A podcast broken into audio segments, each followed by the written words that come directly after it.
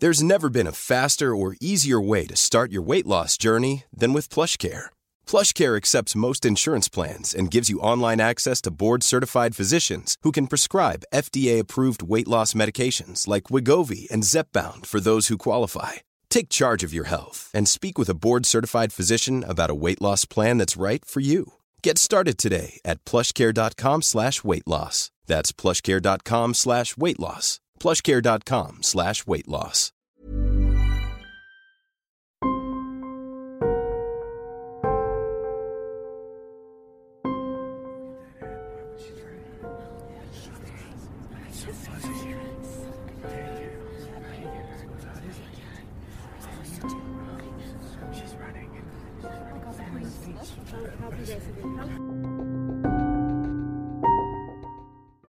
Herzlich willkommen zur zwölften Folge von Mordgeflüster, einem True Crime Podcast mit Fällen aus der ganzen Welt. Mein Name ist Lisa. Und mein Name ist Marie. Hallo. Hallöchen. Schön, dass wir äh, wieder zusammengekommen sind, wollte ich gerade sagen. Hört sich auch bescheuert an.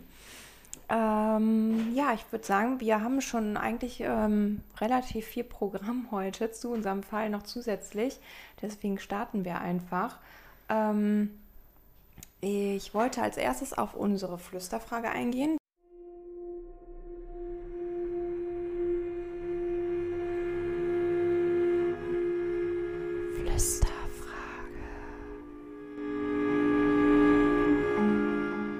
Danke, dass so viele von euch äh, sich daran beteiligt haben und äh, uns Rückmeldung gegeben haben. Und unsere äh, Flüsterfrage heißt ja dieses Mal, wärst du lieber ein Rechtsmediziner oder ein Profiler? Und wie siehst du das denn, Lisa? Also ich habe äh, da schon etwas länger drüber nachgedacht, weil ich irgendwie beide Berufszweige super interessant finde. Ähm, wahrscheinlich würde ich mich eher für das Profiling entscheiden, weil ich es schon ziemlich interessant finde, so direkt mit dem Täter auch irgendwie ja Kontakt zu haben oder in die Psyche hineinzublicken und ich finde es nämlich super interessant, mit wie wenig Material ein Profiler es schafft, ähm, die vollständigen Charaktereigenschaften von einem Täter ähm, ja, zu analysieren. Und also fände ich super spannend. Und aber die Rechtsmedizin finde ich halt auch super interessant, ähm, weil man halt wirklich mit wenig Sachen genauso viel ähm, zum Tathergang sagen kann. Also beide, ähm, beide Stellen sind ja maßgebend an dem äh, Erfolg oder dem Nichterfolg von ähm, einem Fall, von der Aufklärung von einem Fall ähm, beteiligt. Also so genau kann ich es gar nicht sagen, aber ich glaube, ein bisschen mehr tendieren würde ich zum Profiling. Ja, kann ich dir auch nur beipflichten. Auch deine Begründung kann ich total ähm, ja, unterstützen nur. Mir geht es da ganz genauso. Ich würde mich, wenn ich mich jetzt wirklich dann entscheiden müsste für eine Sache, würde ich mich auch fürs Profiling entscheiden, weil ich einfach die ähm, Psyche super spannend finde. Ähm, also die Psyche zu analysieren von den Tätern. Ähm, und die in der Rechtsmedizin ähm, würde mich, glaube ich, äh, die würden mich die Gerüche einfach stören und ich hätte, glaube ich, auch ein Riesenproblem damit, ähm, irgendwie an Kinderleichen oder sowas äh, zu obduzieren oder sowas in der Richtung. Ähm, obwohl ich es natürlich auch super interessant finde und äh, wie du schon gesagt hast, beide kommen ja auch nicht ohne einander aus. Ne? Also im Grunde ist es ja eine Zusammenarbeit von beiden, die am Ende dann hoffentlich zum Erfolg führt. Äh, da wollte ich jetzt noch kurz auf eure Antworten eingehen.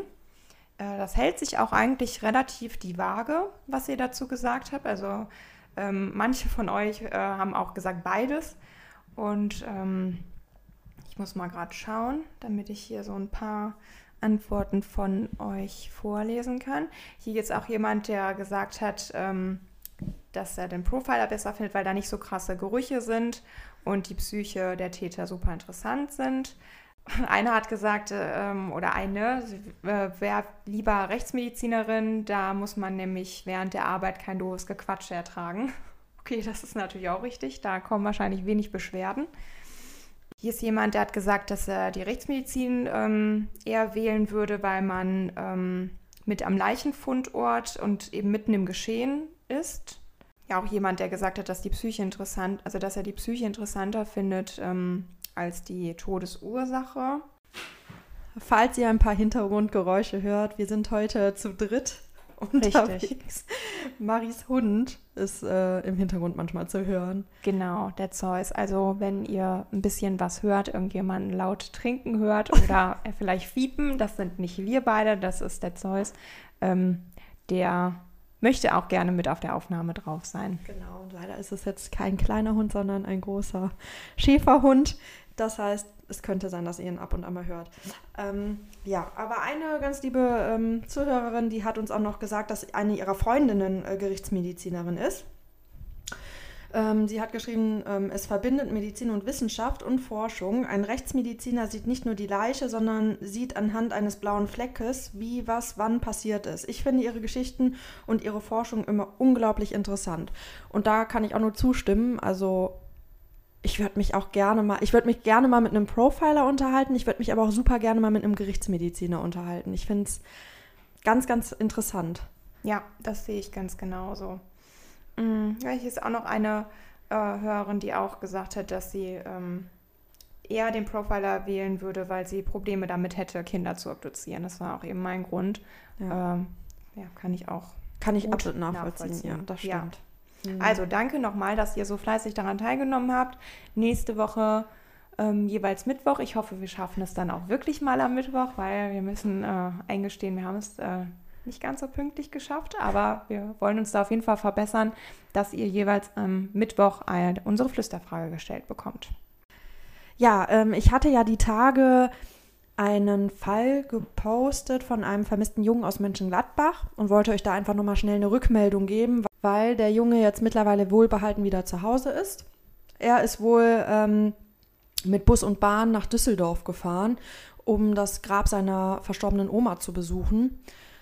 Und ähm, die Familie kam nämlich ursprünglich aus äh, Düsseldorf und ist noch nicht ganz so lange hier in Mönchengladbach und deswegen, ähm, ja, äh, wollte er da einfach hinfahren und ist aber dann ähm, von der Polizei glücklicherweise aufgeschnappt worden und wieder nach Hause gebracht worden. Aber da wollte ich euch einfach nochmal eine Rückmeldung geben, weil ja, das ja auch einige mitgenommen hat.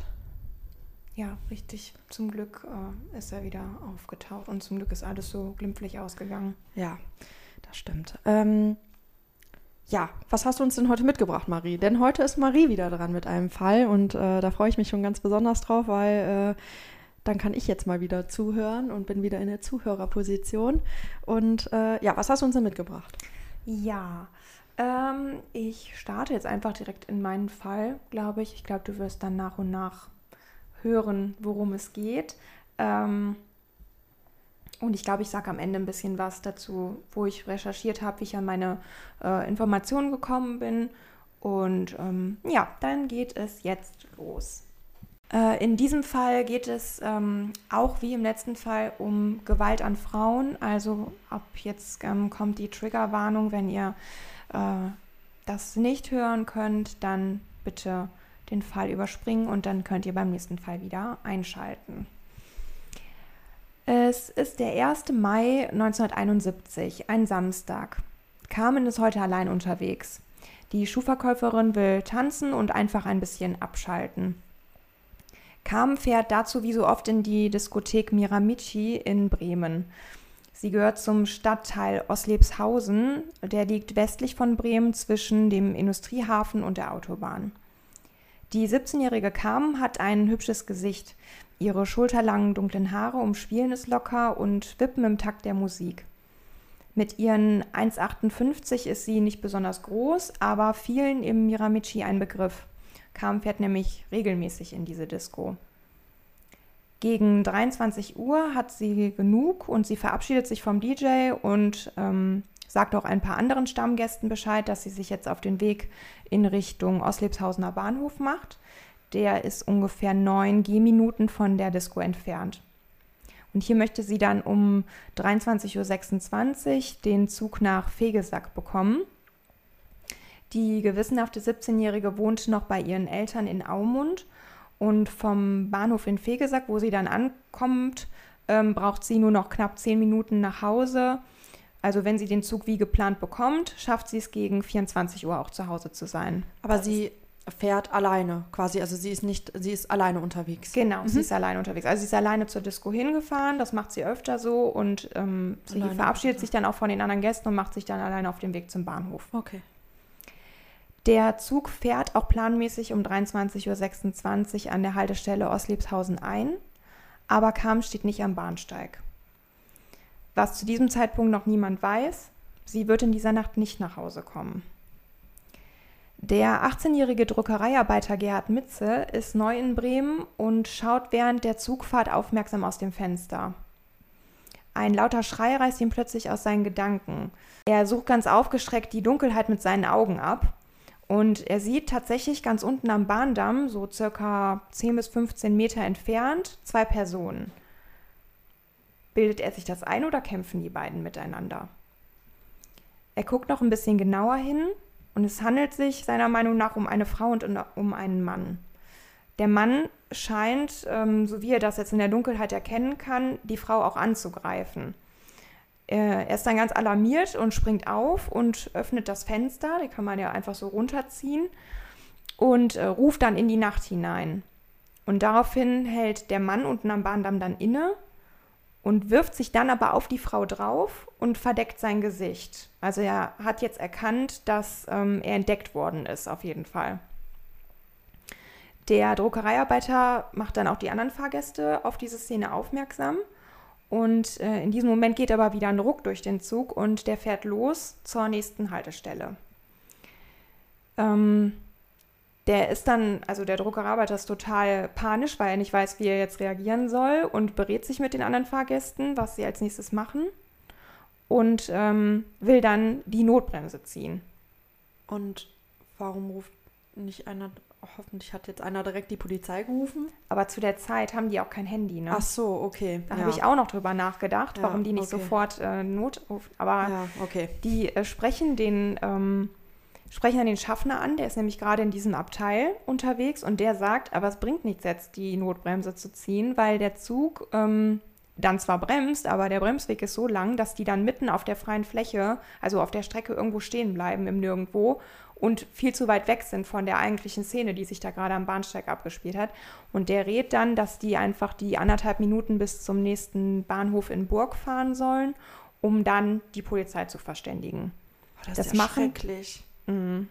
Ja, klar, dir sind total die Hände gebunden. Ne? Du sitzt in dem Zug drin, hast da irgendwas beobachtet, aber kannst da nicht eingreifen. Aber auch für die Carmen. Du, das ist so dein, du, also willst dich irgendwie mitteilen, du willst irgendwie kommunizieren, hier ist was nicht in Ordnung, bitte helft mir. Und der Zug fährt einfach weiter. Das mhm. muss furchtbar sein. Ähm, also auf Drängen dann von diesen ganzen beunruhigten Fahrgästen ähm, meldet der Schaffner am nächsten Bahnhof dann den Vorfall bei der Bahnpolizei. Und der junge Druckereiarbeiter, der kann auch eine Personenbeschreibung abgeben. Der Mann, den er gesehen hat, ist zwischen 25 und 40 Jahre alt, circa 1,75 bis 1,80 groß und hat dunkle, zurückgekämmte Haare. Soweit er das erkennen kann, hat er eine dunkle Jacke und einen weißen Rollkragenpullover getragen. Auf der Wache hat sich wohl schon um 23.27 Uhr ein Ehepaar gemeldet, die ebenfalls die Hilfeschreie gehört haben. Die haben gesagt, es hat eine weibliche Stimme ganz laut dreimal Hilfe gerufen und noch mehrfach bitte nicht. Um 23.31 Uhr gibt dann die Einsatzzentrale einem Streifenwagen den Auftrag, zum Bahndamm zu fahren. Das ist ja im Grunde nur fünf Minuten später, nachdem diese Szene da stattgefunden hat. Ähm, die Polizisten sollen nachschauen, was da los ist. Die brauchen natürlich auch noch ein paar Minuten, bis die da sind. Ne? Genau. Roland 19, das ist der Name von dem Einsatzwagen, trifft dann eine Viertelstunde später an der besagten Stelle am Bahndamm ein. Und während der Fahrt wird denen auch die Täterbeschreibung ähm, durchgegeben, damit die auch wissen, nach welcher Person die überhaupt suchen. Aber sie finden nichts. Nicht am Bahnsteig, auch nicht an der Böschung oder an dem kleinen Weg, der parallel zu den Gleisen verläuft. Die suchen auch eine kleine Brachfläche ab, die nur wenige hundert Meter vom Bahnsteig entfernt ist. Also die leuchten die mit ähm, dem Fernlicht vom Auto ab. Aber es ist nichts zu sehen. Keine Personen, auch keine Kampfspuren oder auch, also sie finden auch keine verletzte Frau.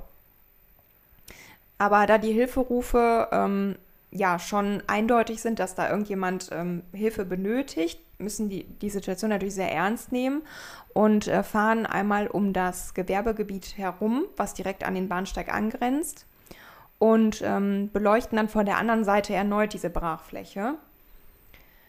Aber weiterhin nichts.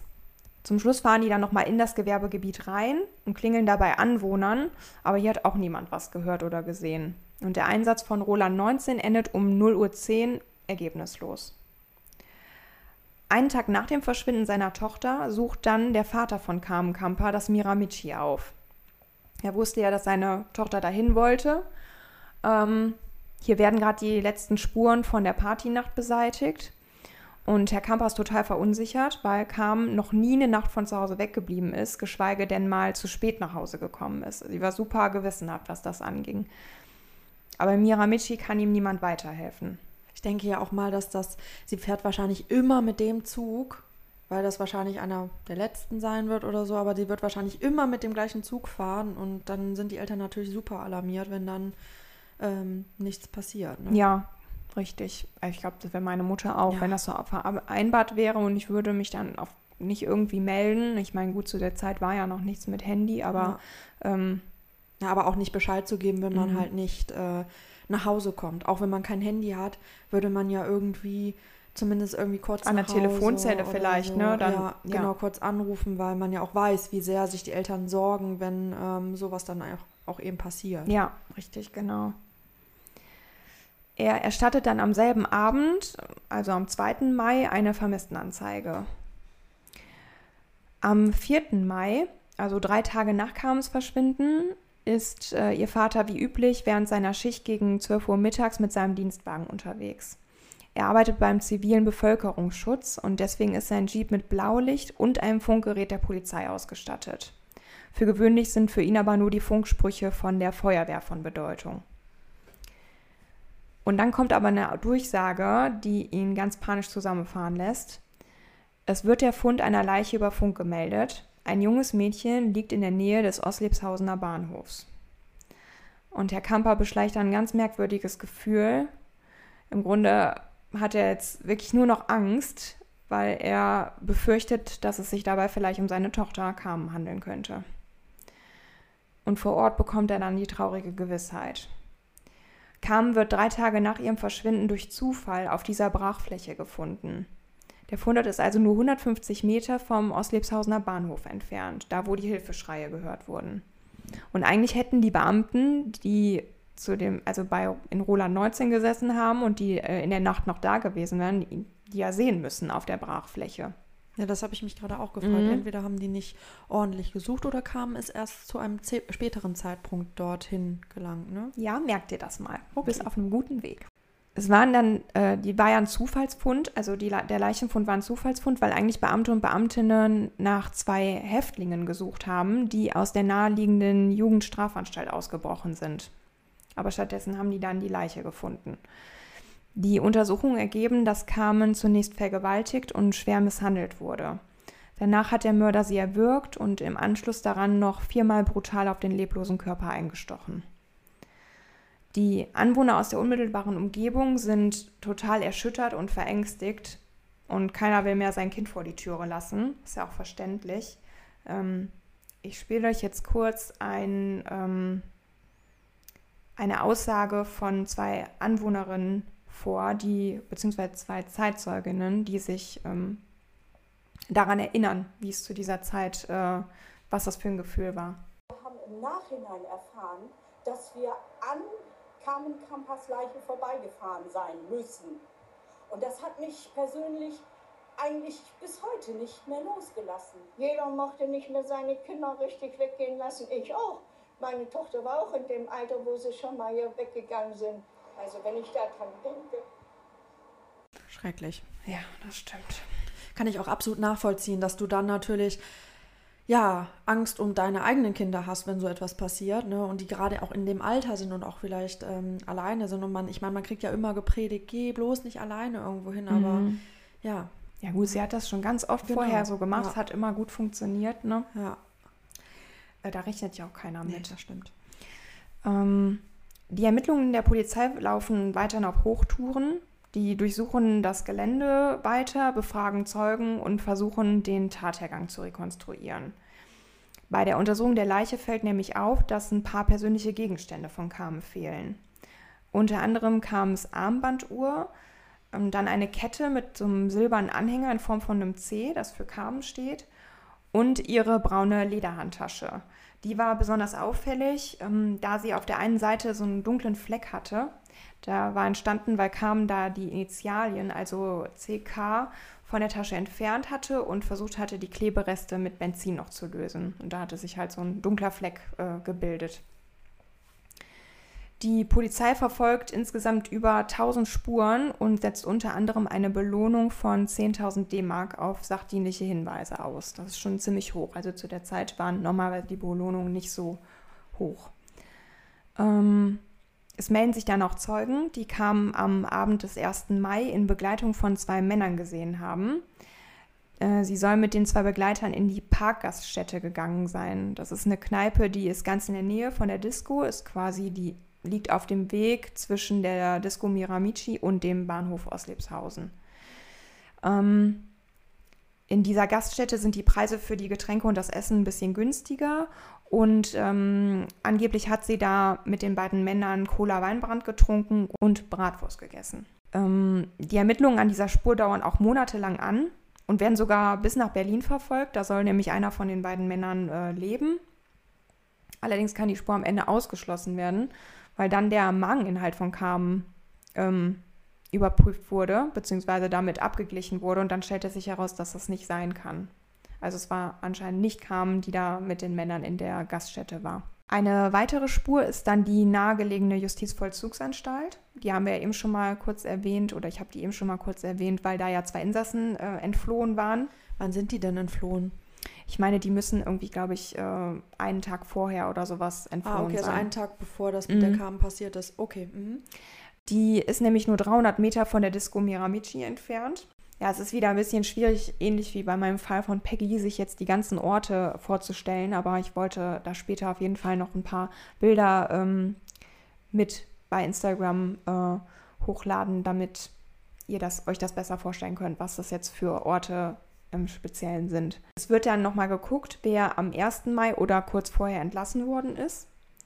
Und die Freigänger und die Insassen werden überprüft. Und das ist alles mit einem riesigen Aufwand verbunden.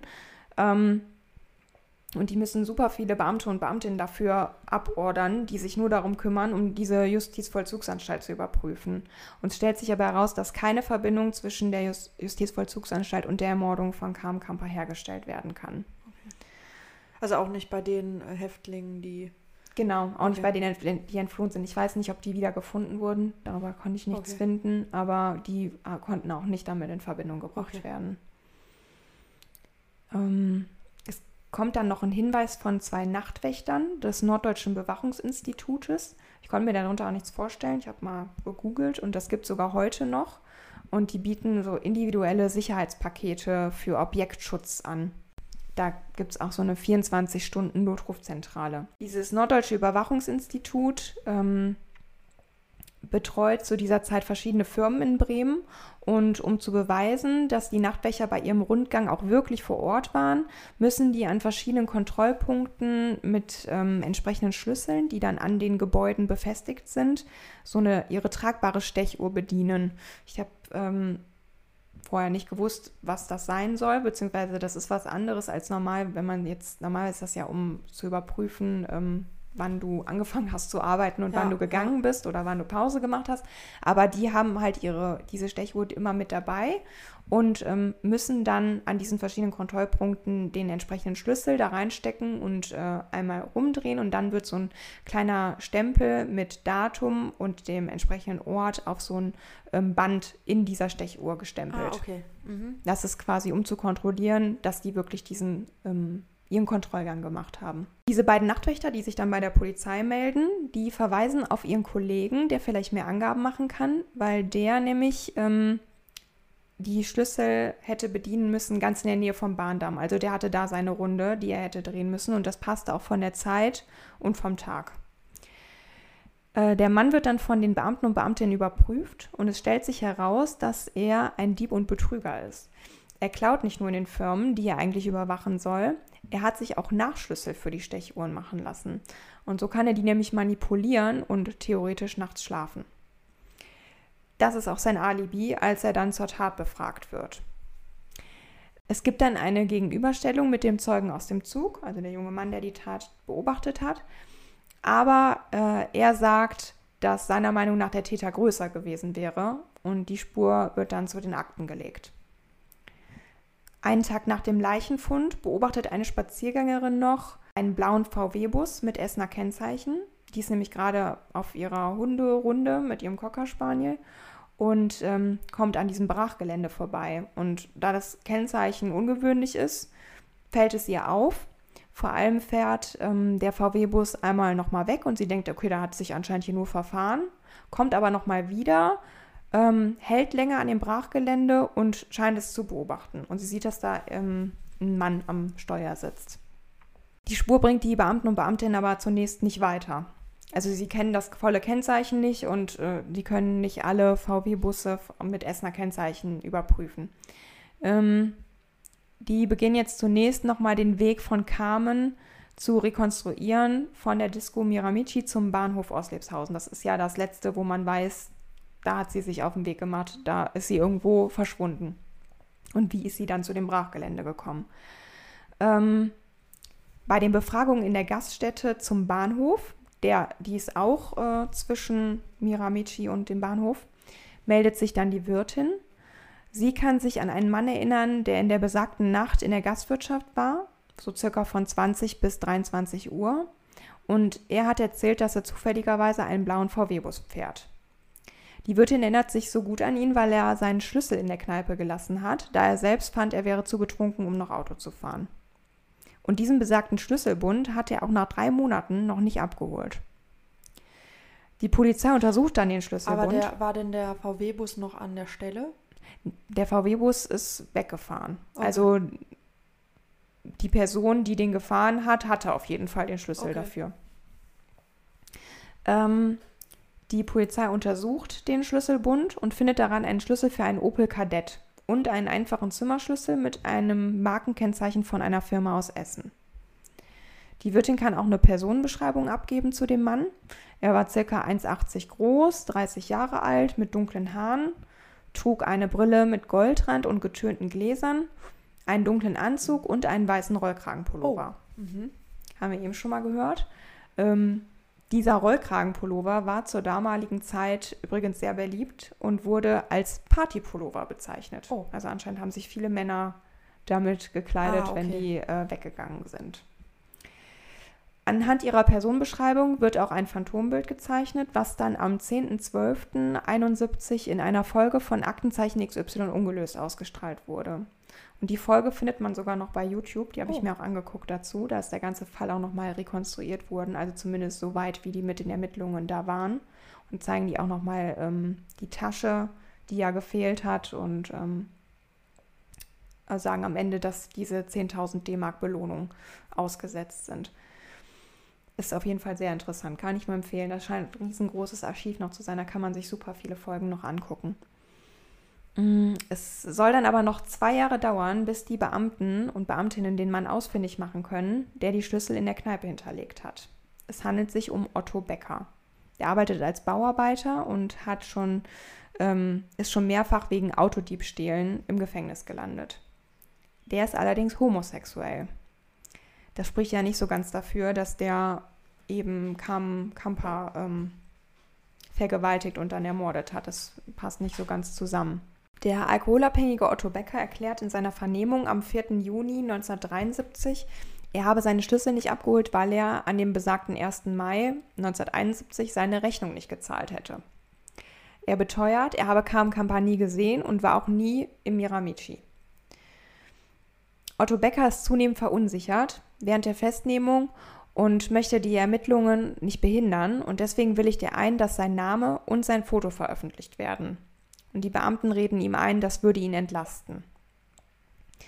Es melden sich daraufhin viele Zeugen, die ihn sowohl in der Nähe vom Tatort als auch im Miramichi gesehen haben wollen.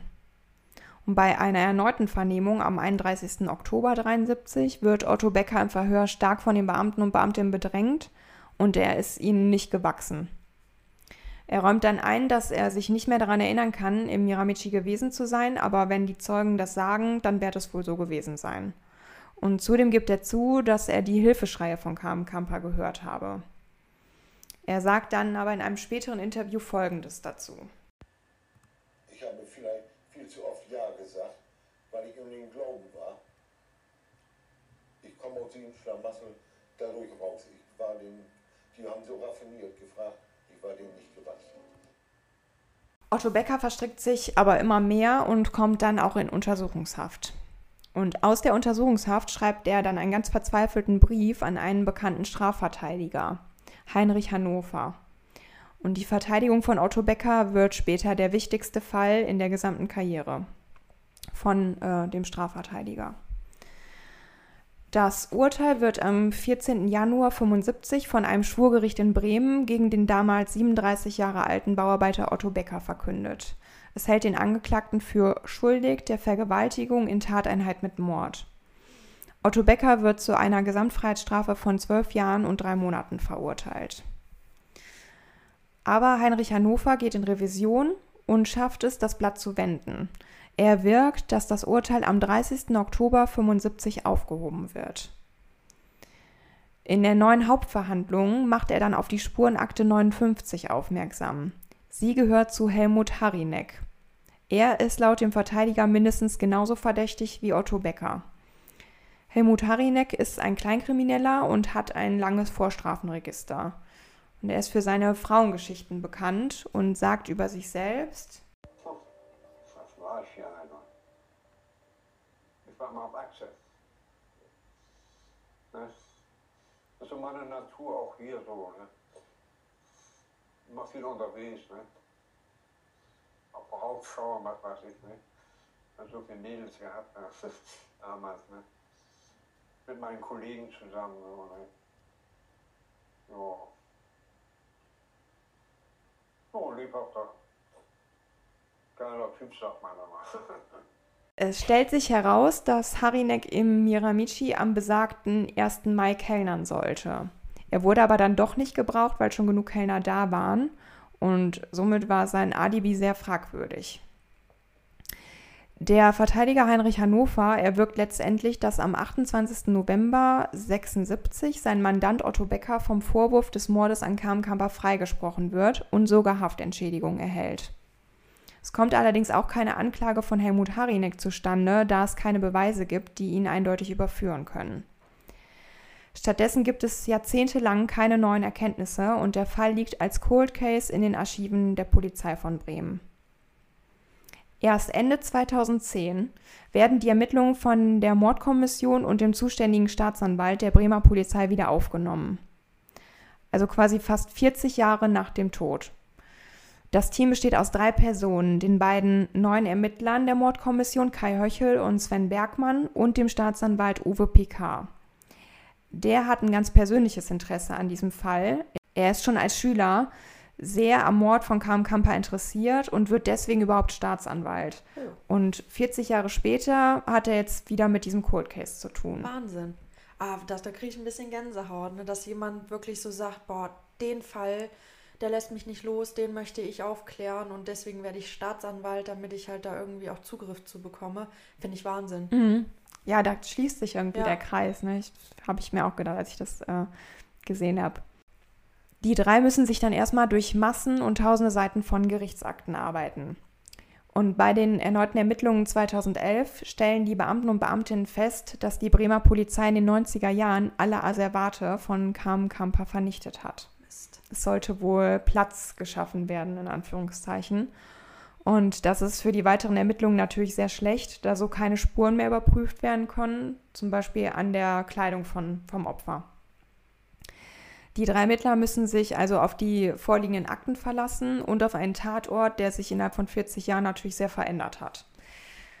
Bei einer Begehung am Bahndamm wird dann deutlich, dass der Bahnsteig damals niedriger und die Böschung runter zu dem kleinen Weg nicht so steil und weniger bewachsen war. Die Beamten rekonstruieren erneut den letzten Weg von Kamen.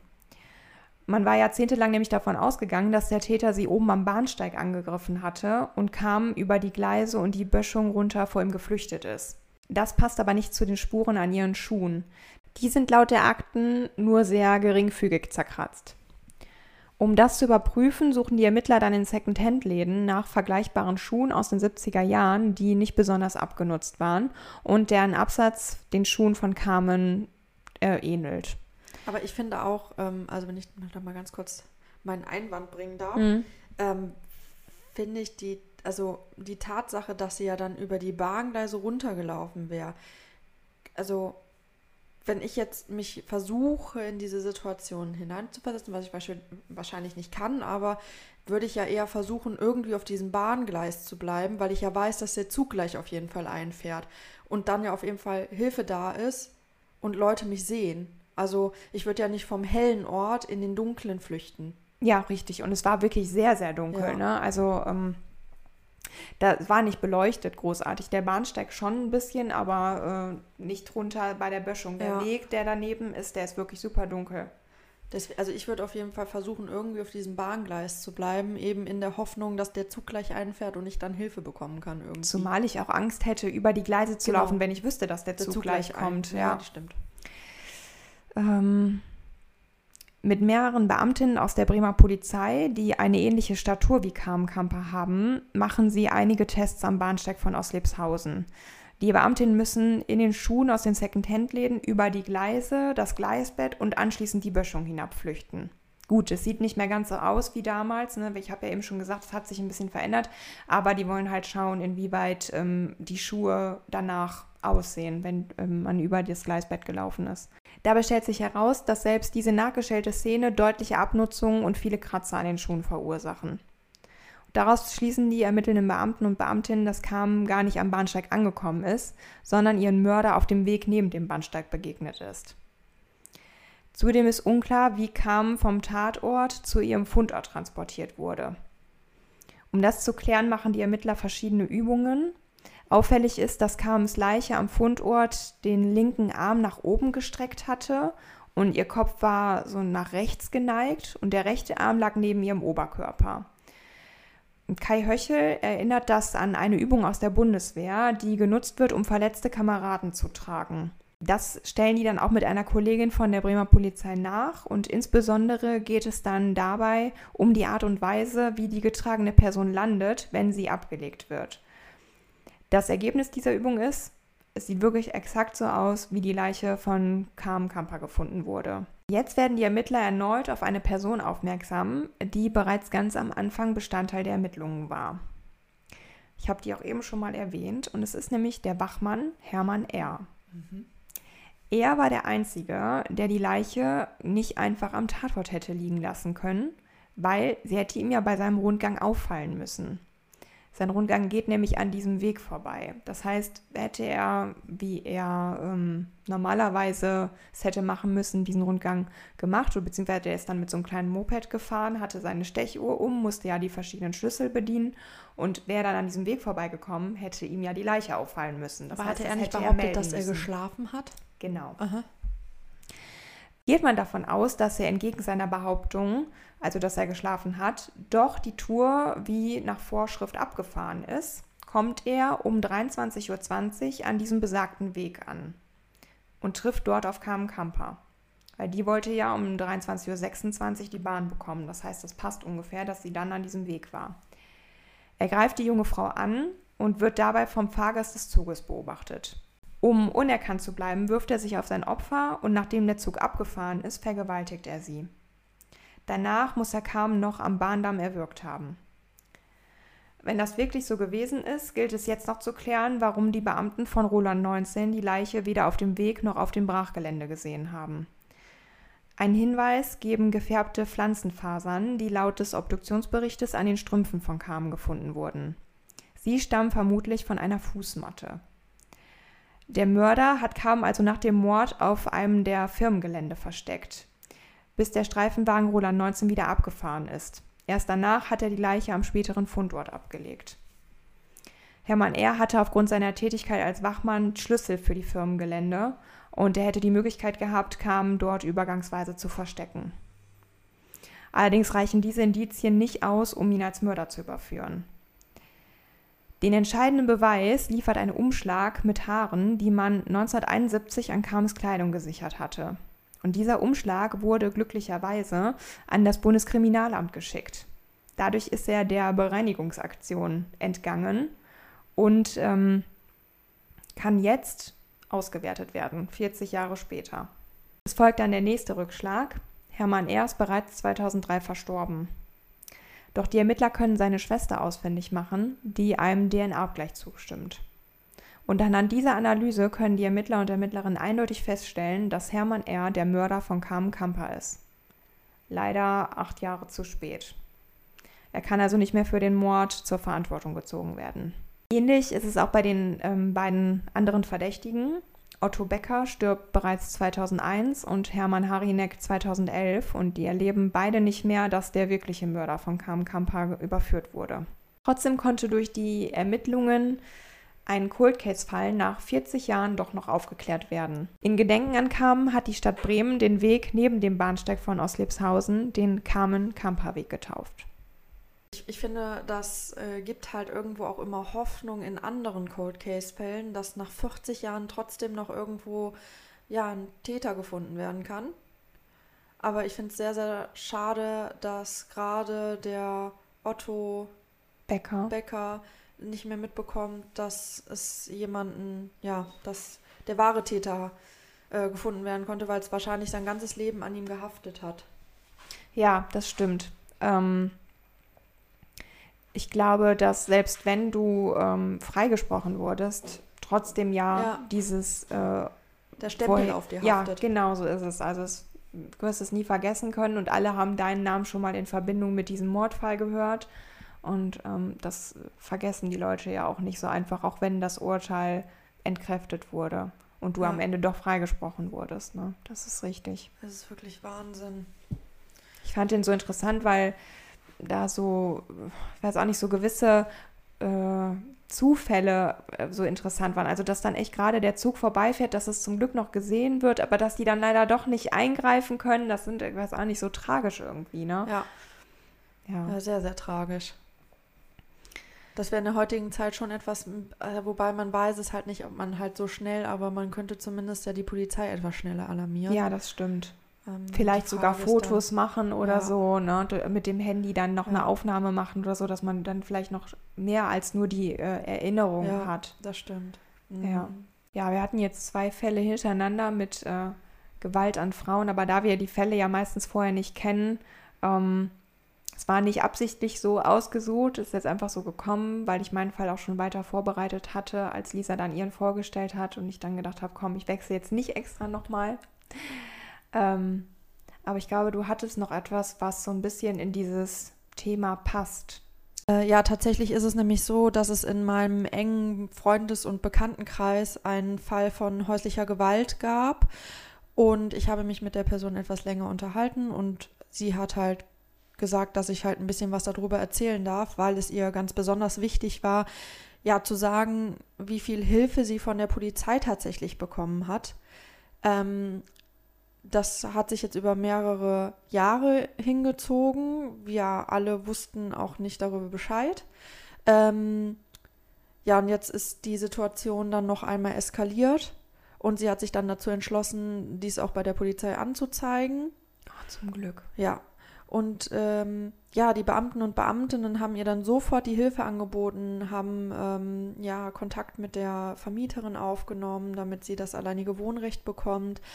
Die haben ähm, ja ihm den Schlüssel abgenommen, die haben sind zusammen mit ihr zur Wohnung gefahren, die haben ihr gesagt, wie sie weiter vorgehen muss und haben ihr halt auch ähm, quasi äh, den weißen Ring ähm, empfohlen, damit sie halt auch psychologische Hilfe bekommt. Und sie sagt, sie war da sehr, ja, über, also was heißt überrascht, aber sie hätte nicht gedacht, dass sie da so viel Hilfe bekommt und ähm, hatte gesagt, ich soll das halt gerne mal im Podcast ähm, erwähnen, um Frauen ähm, Mut zu machen. Oder allen, die häusliche Gewalt ja, erleben. Ja, genau, es sind ja mhm. nicht nur Frauen tatsächlich, genau, es gibt ja auch Männer, die häusliche ja. Gewalt ähm, erleben müssen. Ähm, ja, dass, dass die einfach Mut bekommen, sich da halt auch an jemanden zu wenden, weil das ja ganz häufig auch ähm, der Fall ist, dass man da ein bisschen Angst hat. Sie äh, war jetzt direkt auch ähm, beim Amtsgericht, hat jetzt auch eine einstweilige Verfügung bekommen, sodass er sich ihr und auch der Wohnung nicht nähern darf. Und ähm, ja, da wurde dann halt auch direkt ähm, veranlasst, dass nur noch sie in der Wohnung wohnen darf. Also das ist schon ähm, Wahnsinn, was sie da an Hilfe bekommen hat. Und ähm, das finde ich auch erwähnenswert, um halt anderen vielleicht auch Mut zu machen, ähm, dass man da wirklich auch Hilfe bekommt und dass äh, man da nicht alleine gelassen wird. Und deswegen fand ich das jetzt auch sehr wichtig, dass wir das hier einmal erwähnen. Total. Also ich finde es auch, ähm, mich macht super betroffen, weil das auf einmal wieder so nah ist, ähm, wo man es doch eigentlich ist es ein Thema, was oftmals leider ähm, verschwiegen wird. Äh, und ich finde es auf jeden Fall ganz, ganz wichtig, dass wir das nochmal deutlich machen. Ähm, erstmal selber die Augen offen zu halten, ähm, ob man vielleicht Anzeichen erkennen kann in seinem Freundes- und Bekanntenkreis, um zu helfen. Ne? Und äh, ich glaube, das Wichtigste ist aber wirklich, dass die Person oder die Opfer selber den Schritt wagen und ähm, sowas zur Anzeige bringen und sich dann auch darauf verlassen können, dass sie die entsprechende Hilfe bekommen, die ihnen zusteht. Genau so ist es.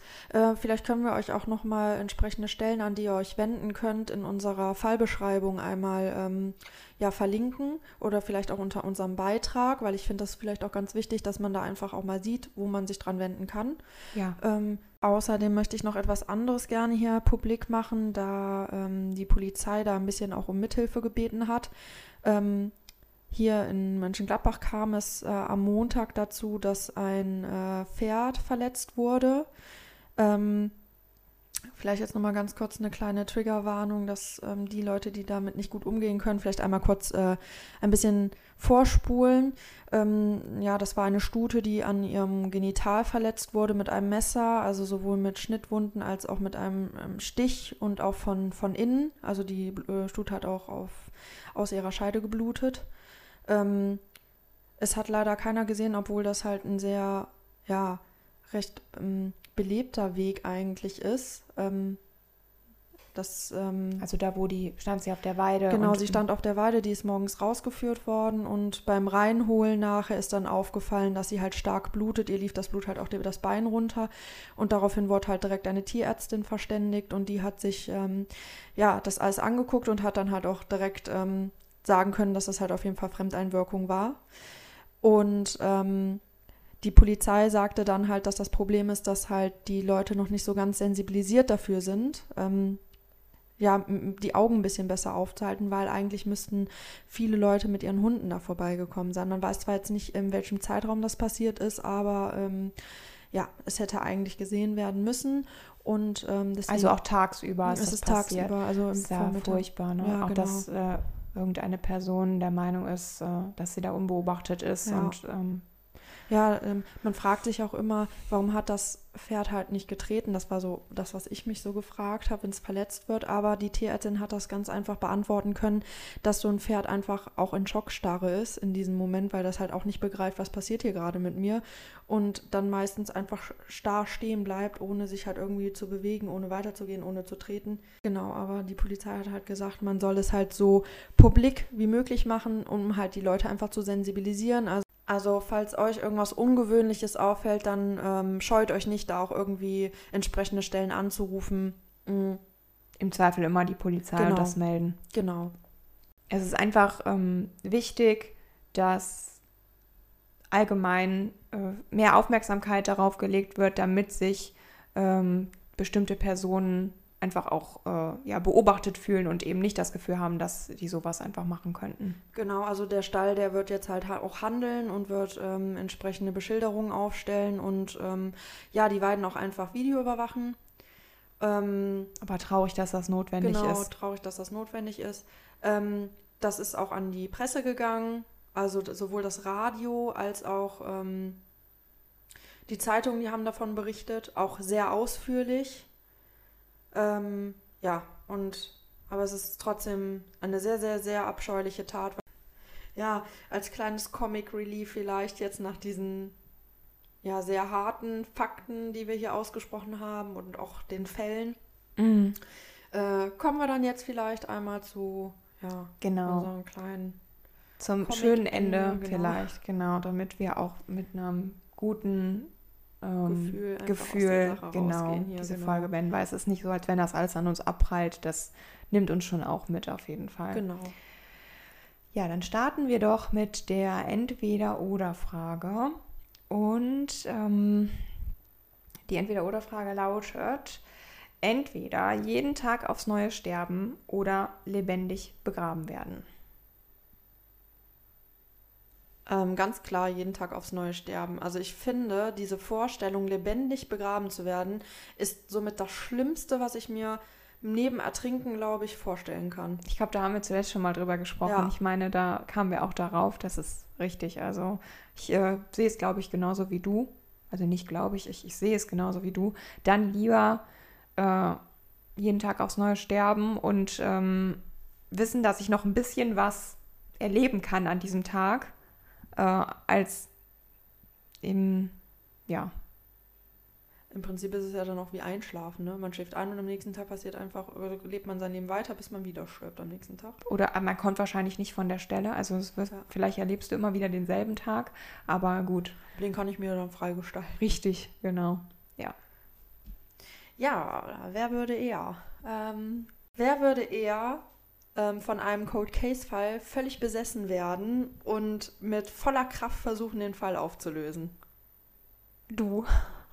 Ich muss dann immer sofort an Lars Mittag denken und wie Feuer und Flamme du für diesen Ja. Fall bist. Auf jeden Fall. Ja, das, äh, ich glaube auch. Ich Also glaube, das Lars Mittag ist bis jetzt auch irgendwie in jeder Folge vorgekommen, Ja, das das Wort. Also der beschäftigt uns schon auch sehr. Ja, das stimmt. Den würde ich so gerne aufdecken. Aber es gibt natürlich super viele Cold Case Fall- Fälle, die es, ähm, ja, die d- super interessant sind und gelöst werden müssen. Ähm, aber der ist irgendwie der, der mir so ja, am meisten im Gedächtnis bleibt Mhm. und ja, häufig auch hochkommt und ich darüber nachdenke, was wohl passiert ist. Ja, das ist richtig. Aber ich meine, mein Fall hat ja heute gezeigt, auch nach so langer Zeit kann es sein, dass Cold Case Fälle noch ähm, aufgedeckt werden. Und vielleicht gibt das nochmal so ein bisschen äh, ja, Mut und Optimismus, dass äh, ja, noch viele weitere Cold Case Fälle ähm, ja, geklärt werden können. Das können wir nur hoffen. So ist es. Ja, dann sind wir schon am Ende angekommen. Es ist mal wieder soweit. Wir Genau. müssen uns verabschieden. Aber wir hören uns in zwei Wochen wieder. Richtig, so ist es. Ich freue mich schon. Ich mich auch. Bleibt sicher und gesund. Genau. Und bis zum nächsten Mal. Tschüss. Tschüss.